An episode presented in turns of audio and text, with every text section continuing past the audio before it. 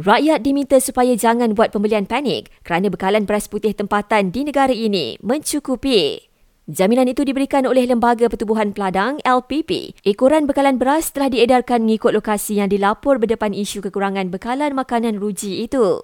Terdahulu 700 tan metrik beras putih tempatan dilapor sudah mula diedar ke premis di bawah LPP dan Fama melibatkan empat zon iaitu utara, tengah, selatan dan timur. Sementara itu, Kementerian Komunikasi dan Digital sedia bekerjasama dengan KPDN bagi menangkis berita palsu berhubung isu bekalan beras tempatan di pasaran. Namun setakat ini pihaknya belum terima sebarang laporan mengenai berita palsu berhubung kekurangan barang keperluan asas itu. Dalam perkembangan berkaitan, KPDN tambah bilangan tenaga kerja bagi menambah baik UPS Jamin Fasa 2 yang menumpukan kepada pemantauan bekalan dan harga beras di seluruh negara.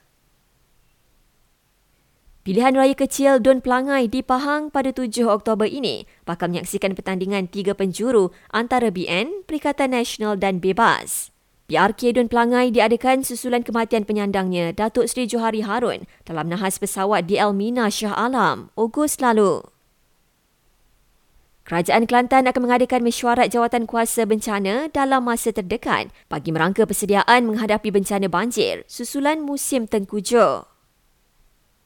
Sementara itu, lebih 30 penduduk di Limbang Sarawak, hampir 40 di Krian Perak dan lebih 200 di Bufat Sabah kini berlindung di PPS ekoran banjir. Seorang kanak-kanak lelaki 11 tahun maut ditetak rakan bapa tirinya di perumahan pekerja Felda Sahabat di Lahad Datu.